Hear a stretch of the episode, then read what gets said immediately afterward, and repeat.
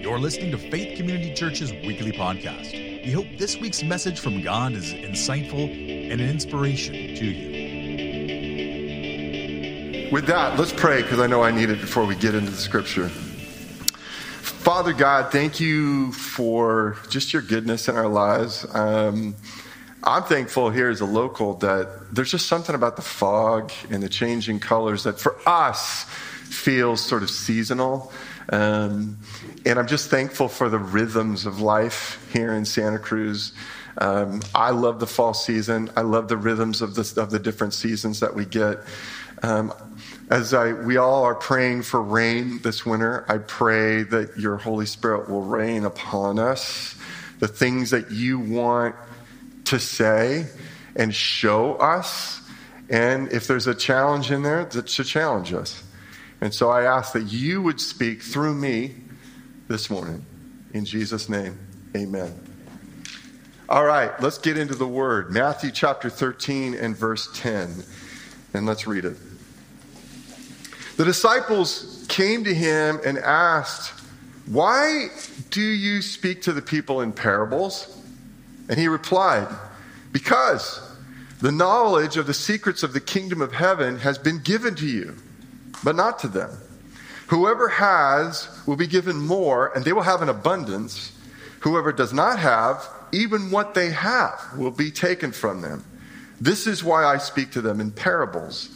Though seeing, they do not see. Though hearing, they do not hear or understand. In them is fulfilled the prophecy of Isaiah. You will be ever hearing, but never understanding. You will be ever seeing, but never perceiving. For this people's heart has become calloused. They hardly hear with their ears, and they have closed their eyes. Otherwise, they might see with their eyes, hear with their ears, understand with their hearts, and turn, and I would heal them. But blessed are your eyes because they see, and your ears because they hear.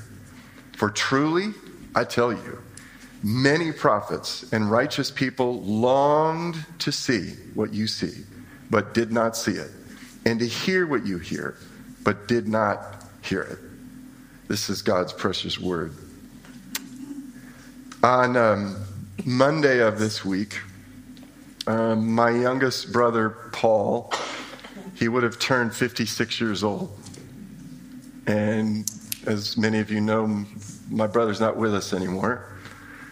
And on Monday, as I was getting ready to kind of study for this sermon, there were, as I was thinking about Paul, there were tears as I thought about his sudden death, along with the sadness of the growing, strange, never would have thought this would have happened to me, estrangement between us in the years before Paul died. This rift of bitterness that he had towards me, that even after a couple of years of his death, I still don't fully understand why he was so angry with me. Somewhere along the line, I did something to hurt my brother. Now, saying that, that shouldn't surprise anybody because I'm human and I do have the capacity to hurt people, even people very close to me. Just ask my family. I can do that. But what is surprising and is hard is that my brother Paul, he never allowed himself to tell me what was really bugging him. Um, what, what it was that I'd done that so wounded him. I tried. I did call. I tried. I asked. But the only times that he would ever give, give me any kind of like insight into what was going on is he would angrily tell me. I think it only happened twice. He just said, You should know what the right thing to do is and then do it. That's all I'm going to tell you. And so I didn't, I ended up in this place. I did not like playing a zero sum game with my brother. Here's what the zero sum game was that I was always 100% in the wrong, and he was always able to walk away, at least in his mind, 100% in the right. I didn't like being stuck in a zero sum game with him. And so I became irritated, I admit it to you. And I was left racking my brain, trying to somehow guess what, what was it that hurt him so badly that made him hate me so greatly. I could not figure it out. And all of that, it made me more angry and far less willing to care or make any repairs. but I also was thinking this week about how at the same time I read Jesus' words. And I read Jesus' words in Matthew chapter 5, verses 23 and 24. Here's what he says quote, if you're offering your gift at the altar and there you remember that your brother or sister has something against you, leave your gift there in front of the altar. First go and be reconciled to them and then come offer your gift. And I was serving as a pastor at Faith Community Church. I was serving at, I guess we would call it the altar. I was leading in worship. I was teaching God's word. I was leading in Holy Eucharist, communion. But I would respond to the Jesus that I was encountering in the scriptures, and I would respond to Jesus in my own frustration, and I say, Yeah, I hear you, but you know what I mean? Jesus, I hear what you're saying about reconciliation being a good thing, but my, this, this other guy, my brother, is not interested in reconciliation. Yeah, I hear you, that my first priority is this broken relationship with my younger brother, but he won't even tell me what it is after numerous attempts on my part to try to repeat. He won't even tell me what it is. And how am I supposed to guess in the whole condition of the human experience of the thousands of things I could have done? Well, which one? Jesus, I hear you that I need to work for peace. But how do I know what to do when what he's just leaving me wildly guessing? What I'm trying to get at is this I could hear Jesus' words, but I struggled to really listen because of so many reasons I had in my head that made me think Jesus can't actually mean what he's saying. And that is not the first time in my life I've done that. Followers of Jesus Christ, aka disciples, are generally pretty good at hearing Jesus. We can hear him. I mean, we give time, some of us more, some of us less, to Bible reading.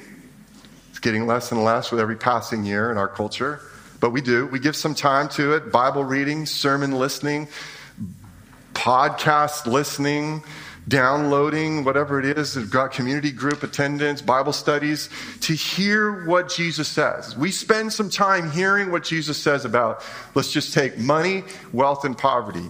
We hear what he says about these things, but we struggle to listen carefully to how what he is saying actually challenges our assumptions about wealth and poverty and confronts our comforts in a consumptive culture. We are pretty good at hearing Jesus when it comes to things like our relationships and forgiveness and reconciliation, but we fail to listen to the real humility it requires in us and from us. We hear a lot of things that Jesus says about love. We all want to talk about love. We sing songs about love. We write poems about love and what Jesus says about love and what Jesus says about service and compassion but we don't really listen to the surrender and the sacrifice that is found in Jesus' definition of love. We hear Jesus talking about the kingdom of heaven, but we don't tune in and really listen to all of the ways that his vision of his eternal kingdom confronts and dismantles so many of our political preferences. And I don't care what aisle you're on, if you're not really listening, you don't realize how much he's dismantling your preferences. More than ever before in human history, Jesus can be heard. He can be heard, and he is being heard in all kinds of ways. Jesus can be heard. You turn on the television. I, I don't even know on my cable, I still have one, a cable hookup, of how many I, I don't even know. We probably could like add up how many television programs are out there, you know, pushing out Jesus 24 hours a day. You can hear about Jesus on TV. You can hear about Jesus on radio. You can read about him in books. Did you know that in the last 50 years, Christian publications about Jesus and the Bible has been a massive money making proliferation. You can hear about Jesus in books. You can hear about Jesus on podcasts. You can hear about Jesus in worship gatherings if you attend once out of every four weeks, like the standard American attendee. You can hear about Jesus on your phone. You can hear about Jesus on YouTube. You can hear about Jesus on social media. And with all the hearing, are we listening? So today we continue our study, Come Follow Me we are trying to study these intimate conversations that Jesus had with the 12 in the book of Matthew. These are not the public conversations, these are the private conversations. And I think these are conversations that when we enter into them and we think about them critically, they do deepen our apprenticeship to our Lord and our Savior, who we're, we're, we're calling Lord and so, we, what we've learned is this up to this point so far. The first part, the first scene we watched was where Jesus says to them, Come, follow me. And we've heard Jesus' call in our lives, in this church, re engineer your life around following me. And I hope you've been thinking about that. The second thing we heard two weeks ago was where Jesus is talking to the disciples. And he says, Look at the harvest field. There's this massive harvest field, but the workers are few. And what we learned is Jesus is also calling us pray for more workers and be one, be a worker. So hold your place in Matthew 13, verse 10, because we're going to explore this text today. Now, in the previous few days that were leading up to our passage, Matthew 13, starting in verse 10, in the previous few days, Jesus has been telling some parables. Now, there's an interesting reason why that happens in the book of Matthew. In Matthew's gospel, Jesus didn't start talking about the mysteries of the kingdom of God through parables until this really significant thing happened twice. Really pivotal and really interesting. The first one is, if you have your Bible, you can flip back to it if you want to, but it's in Matthew chapter 9, verse 34. Jesus comes along, and in his great power and compassion, he relieves a man who has been harassed demonically. And by his power and his authority, the demonic harassment ends in this man's life. And the Pharisees, who should have been excited, like, whoa, by this incredible act of power and compassion in this man's life, here's what they say in Matthew 9:34, direct quote. They say, quote, "It is by the prince of demons that he drives out demons." Translation, this Jesus dude, he's demonic. he's demonic. First time. Second time, if you flip over to Matthew chapter 12, verses 22 through 37, Jesus relieves another demonic harassed human being. And out of great compassion and power, he takes away all the demonic harassment in this man's life and he's free. And the Pharisees make the exact same accusation of Jesus that he was of the devil. He's demonic. This guy's demonic. The moment the good guys of Israel, and I know we, we, we fail to see this because, you know, we read in Matthew, Mark, Luke, and John, the Pharisees and Jesus, they go toe to toe a lot. And so down through the ages, the Pharisees become, you know, kind of like, um, you know, I don't know, Sith lords or something like that in Scripture. And that is not how they played in real time in the, in the first century. In the first century, they were viewed as the good guys because they were devout in their love for God. They genuinely loved God. They committed their lives in practical ways in the real world experience about applying their love to God to their community and to people around them and to their worship and to their hopes that God's kingdom would come and that his will would be done on earth as it is in heaven. So all the people around them viewed the Pharisees as the good guys. And so the moment the good guys of Israel became so hard of heart and of hearing that they actually accused Jesus of being from the devil, that's when Jesus starts talking in parables. And so he starts telling parables.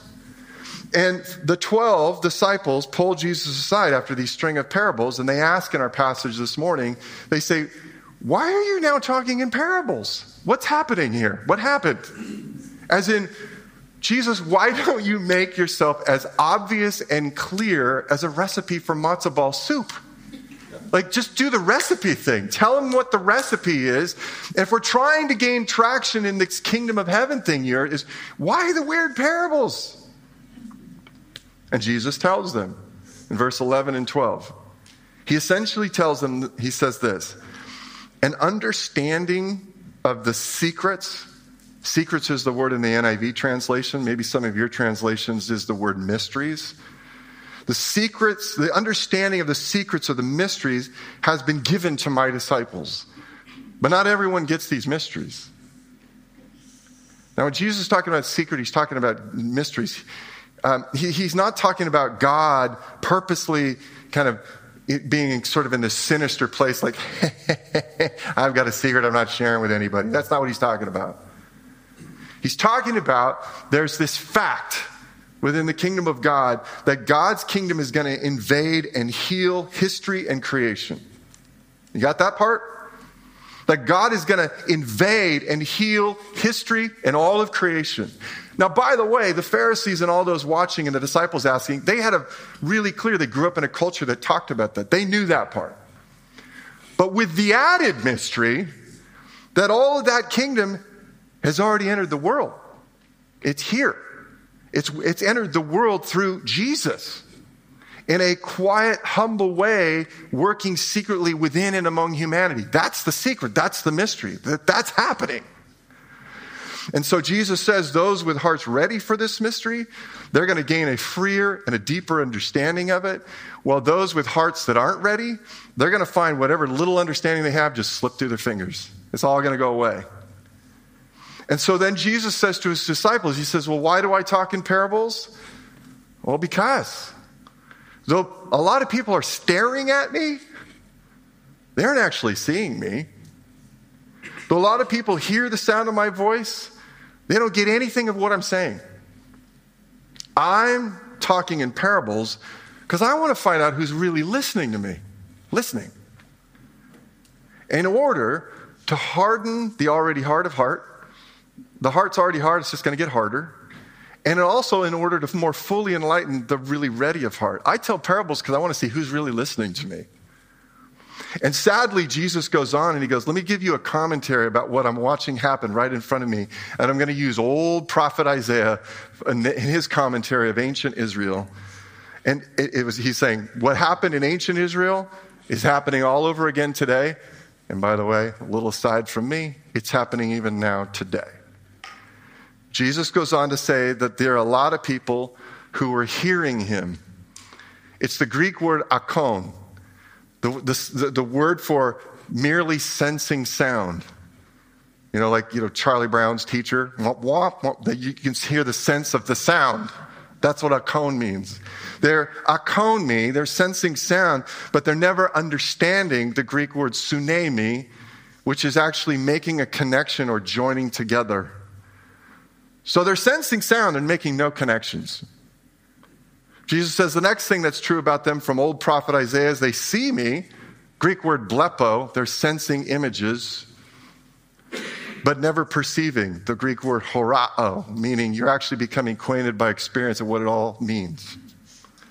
They're calloused, Greek word pakuno, which means to make thick or stupefied.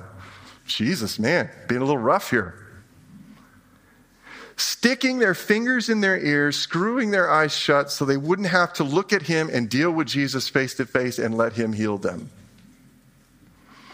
But Jesus then finishes by saying this in our passage. He says, Those who become Jesus' true disciples, they get to see and they get to hear and they get to experience what so many old prophets, faithful prophets, and so many dear righteous people of long ago, of ancient times, they would have given anything in their lives to see and hear, but they get to, we get to.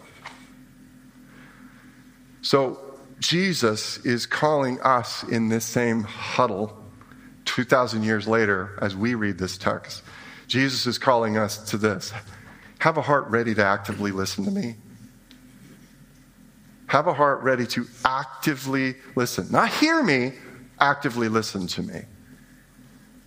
As we've been saying, and as well as Jesus made very clear here in the text, there is a big difference between hearing the sound of a voice, just ask any married couple, hearing the sound of a voice, and listening to the gravity of the meaning in the sounds you're hearing. There's a big difference. There's a big difference between the Greek word akon, which is sensing sound coming out of somebody's face, and the sunemi, meaning you're making any connections about the sounds you're hearing. There's a difference.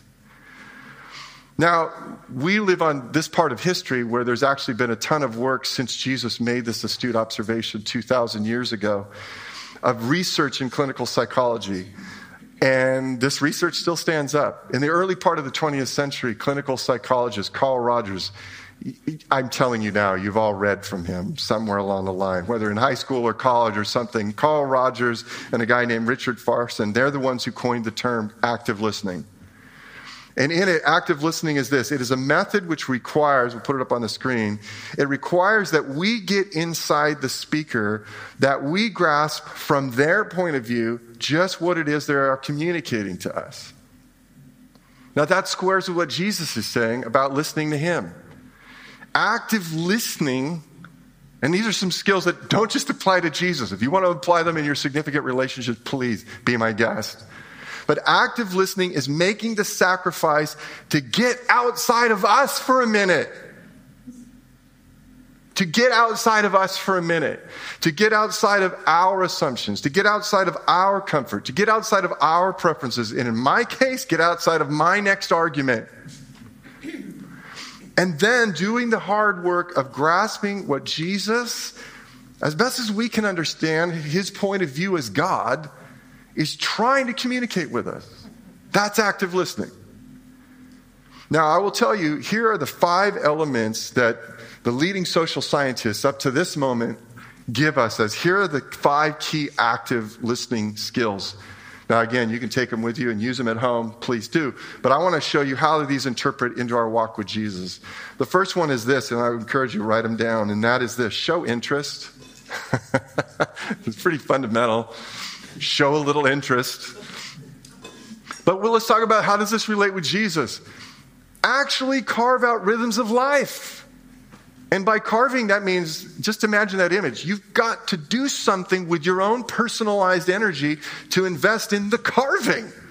Actually carve out rhythms of life to consistently present yourself before Jesus. Have some interest, whether it's in your Bible reading, or Bible being read to you. I mean, gosh, folks, we are the most, without an excuse to be exposed to the Bible, of ever before in human history. Have it read to you for 30 seconds, whatever it is. But to have the Bible read to you, come into worship, live in community. And can I just bump it up for all of us? And if you're listening at home, come on, bump up your attendance at church. I mean, we, we, we can, we, I think we can handle it. And if you want to, bring your pajamas. I don't care. Come in your PJs with your coffee. Doesn't matter to me. But show some interest. So when you do read your Bible, or when you're having the Bible read to you by your phone, when you do it, do it more than I'm checking a spiritual box and I'm completely tuned out and I don't care anything about this but I did it, Jesus. No, show some interest. Like, I, I want to I wanna learn something. I want to get something out of it. When you do listen to a sermon or you do come to your community group, seek to learn something.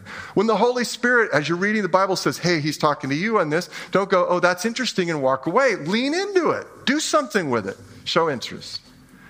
The second thing is this avoid interruption. Don't be the dog looking for the squirrel. And I will, I will say this look, in fairness to all of us, the level of closeness and clarity in our walk with Jesus, it's going to ebb and flow at different seasons of life. That's a given. That happens. But this is a, a commitment to wherever the distractions do come, to get back to tuning into Jesus as consistently and as meaningfully as you can. To get back in there. And by the way, all of us as human beings, we need these places. If you've got to find a place in your home or, or, a place on the road, or if it's in your truck and you know that when you're in your truck, you turn everything off and you turn off your phone, and that's where you tune into Jesus and you can be understood. Find your space, avoid interruption. The second one is this maintain interest.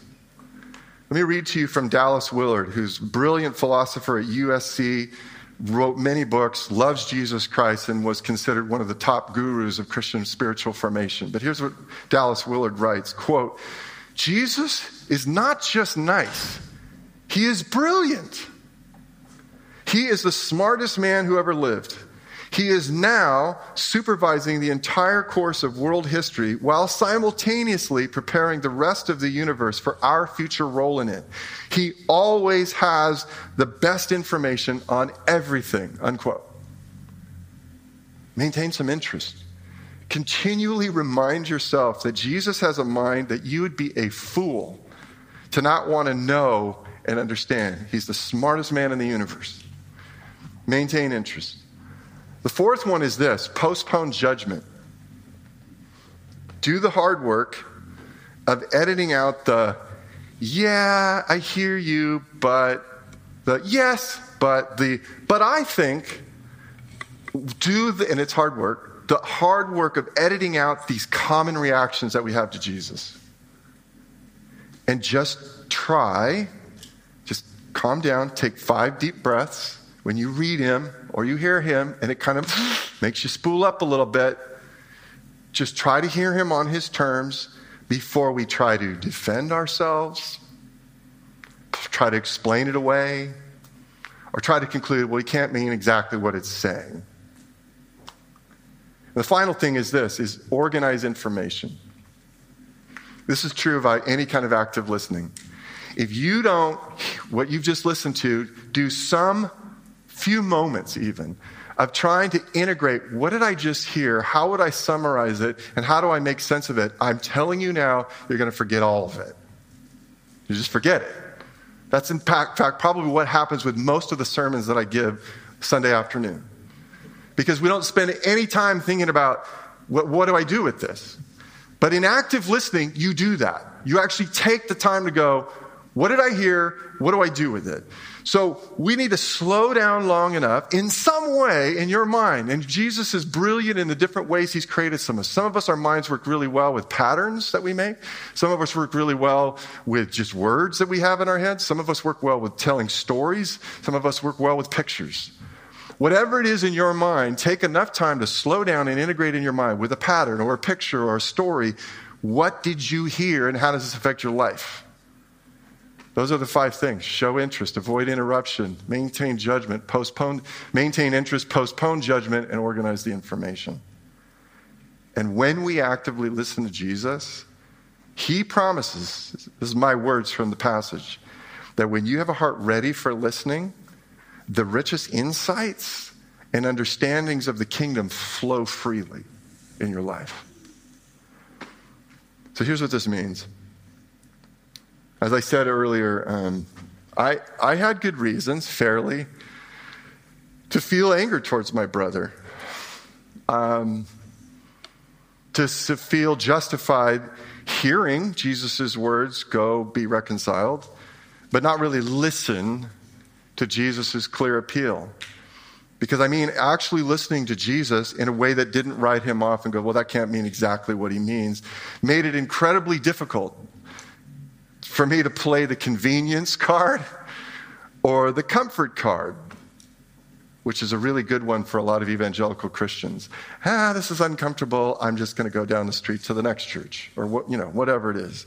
I couldn't play the convenience or the comfort card. I had to allow myself to be haunted in a good way by Jesus' actual words. I just let it haunt me for a bit. And then, as I let Jesus' words haunt me and challenge me, listening meant that I had to at least integrate into my thinking how I had to at least pray for Paul and pray for reconciliation. And even pray for my heart as I was praying for reconciliation that I don't want reconciliation. And I recognize that as I'm praying for reconciliation. So I'm praying for my heart to want reconciliation, to have that conversation. And then as I prayed for reconciliation, the Holy Spirit moved me and I, I thought I'd done everything that I could possibly think to do.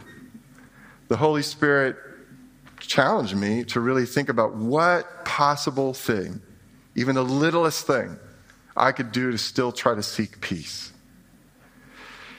I mean, because all of the means of communication, they had gone dark. Calling, talking, it's just everything went off the rails every time. And the only thing I had left was to go old school and write letters with actual stamps and mailboxes and everything. Because in that place, he, whatever he needed to say and how he needed to attack me, he could do it in a letter, and I could not be reactive. I could take my time and pray over the letter and then try to write back. And so we wrote back and forth, I want to say 12 to 15 awkward letters to try to find understanding, try to find some healing. Can I tell you uh, a great reconciliation story with a big red Christian bow on top? I can't. I wish I could. I can't. But I can say this week that um, as I still grieve the estrangement before Paul died and Paul's sudden death on Christmas Eve, at least I'm at peace because before the Lord because I actually listened to Jesus and I and I tried and I tried to integrate in my life what does this mean for me? Jesus is the one who's calling us to actively listen to him. And what that means for us tra- practically is to take what Jesus says and actually try to integrate it into your real life. Not just like, that's an interesting theory, I'll get around to that in 20 years. Like to actually try to integrate it into your real life. This is the bringing it into the real world of active listening. And by the way, did you know that active listening means somehow the receiver brings what they've listened to into the real world? This is bringing it into the real world. And the bringing it into the real world side of listening is to take what Jesus says about your personal worldview your perspective on how you see God and how you see the world and how you see other people and how you see yourself and put in some effort trying to integrate Jesus' worldview into the healing and the transformation of your worldview. It's, it's, it's taking the time to take, hear what Jesus says, listen to what Jesus says about your relationships. How you behave towards God, how you behave towards people around you, how you behave in significant relationships, how you behave towards yourself. And press past the discomfort, which is often where Jesus is going to lead you in relationships. Pa- press past the discomfort and the easy reasons we give ourselves to be like, ah, I can pull back. In order to figure out how to love when love isn't easy. It's to take what Jesus says about your resources, all of your resources, how you invest your time. It's not your time. It's not your time. It's His time. How do you invest your time and your talents and all of your assets for the sake of the glory of God? And, and, and, and, and then to hear those, to hear that and listen to that, and then bring yourself to think through how Jesus challenges and changes your use of the resources that He's sharing with you, and they're all His. Take the time to listen to what Jesus says about your personal eschatological narrative. I know it's a big term, I know, but I also am saying it because I know you can handle it. Eschatological narrative is a big way of saying your view of the future. What Jesus, listen carefully to what Jesus is saying about your view of the future. A lot of us need this right now because there's a thick layer of fear in a lot of people. How you reactively tend to look at tomorrow and the distant future, listen, and then critically assess how you define hope and move towards an accurate and a more peace filled view of your immediate future, your distant future, and your eternal future. And also, please allow me to appeal to more active listening to Jesus on the things that the Holy Spirit is inviting us as a community of faith, Faith Community Church, to consider at this, this particular time, right now, October of 2022, in our church's life. That we are in a time of this church in this next year, we're trying to prepare for the next season of vital mission. Like something is brewing that the Holy Spirit wants to prepare us for. Are you actively listening to what Jesus says is your part in the next season? Because you know, you signed up at this church. You know this is not the church where I give a couple 10 to 20 bucks every week or whatever or more. And I'm paying Andy to be good. He's the one who's paid to be good for the rest of us, right? You know, you know that's not how this church works. So, are you listening actively to your part in what this next season of the mission of this church is going to be? We're inviting our church body to retreat with Jesus. We're asking you to think about retreating with Jesus in order to advance with Jesus. That's why you do retreats. Retreat so you can advance. And so we're hosting our very first Closer Walk retreat. I just announced it a little while ago to carve out seven hours on Saturday, November the 5th. Are you actively listening to the Spirit of Jesus inviting you to throw some elbows with your schedule? Because that's what it takes. Let's just be honest. You're going to have to look at your calendar and throw elbows and say, no, I'm carving out these seven hours for my benefit, for our family's benefit to come and retreat for a moment in your life, to be able to be connected with Him and the people of God and find that blessed reconnection. I want to encourage you. I'll put it up on the screen. Sign up. Sign up now. SantaCruzFaith.org, closer walk. We're also in a time of asking the people of this church to pray about and assess what you're giving to the mission of Faith Community Church. If you're new to this church, you might be like, You're talking about giving a lot. I just want you to know we do not most of the time. This is an act of obedience on my part and on the elders' part. Because it's not, we don't normally talk about this that, that much at all. We just, we just go, woohoo, look at what God's done, and all things are good. But the Lord's saying there's more to be done. Are you praying? Are you actively listening to the Spirit of Jesus Christ? And, and the first part of this, are you actively listening? That first of all, reminding you that every asset He's shared with you, it's all His. It's actually His. Your house, your home, your cars, your debt, hopefully you can get out of it, and all the other things, it's all His. Hearing that, and then hearing that He's able to care for you. He's done it up to this point.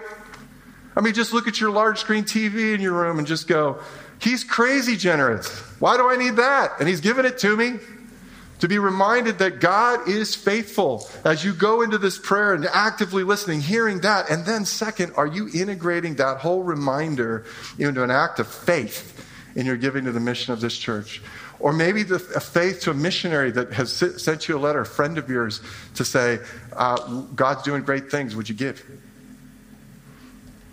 I'm going to invite Calvin to come on up and uh, we're going to do some more singing. And I fully admit to you, I am not as good as I want to be at really actively listening to Jesus. I grew up in a church culture that really was dedicated to try to listen to Jesus, but there were so many times in which we did things, we did some funny stuff to sort of explain, like, that's not exactly what he must have meant. So I, am still trying to get, get out of that. And I, but I also know the people of this church. I know many of you in this church, and I love you, and I know your heart feels what I feel. I know that. I know that many of you are spending time trying to hear from Jesus, and I know you truly want to be active listeners of Jesus. So I, am telling you now, I'm going to pray for you, and, I, and I'm asking that you pray for me that all of us will really actively listening to the one who is, as Dallas Willard said, the smartest man who ever lived with the best information on everything. So that we'll increasingly live with the richest insights into what abundant life actually is and how to live it. Jesus calls us to have a heart ready for active listening. So let's all increasingly become true apprentices of Jesus by taking what he says and actually trying to integrate it into our real lives. Let's pray.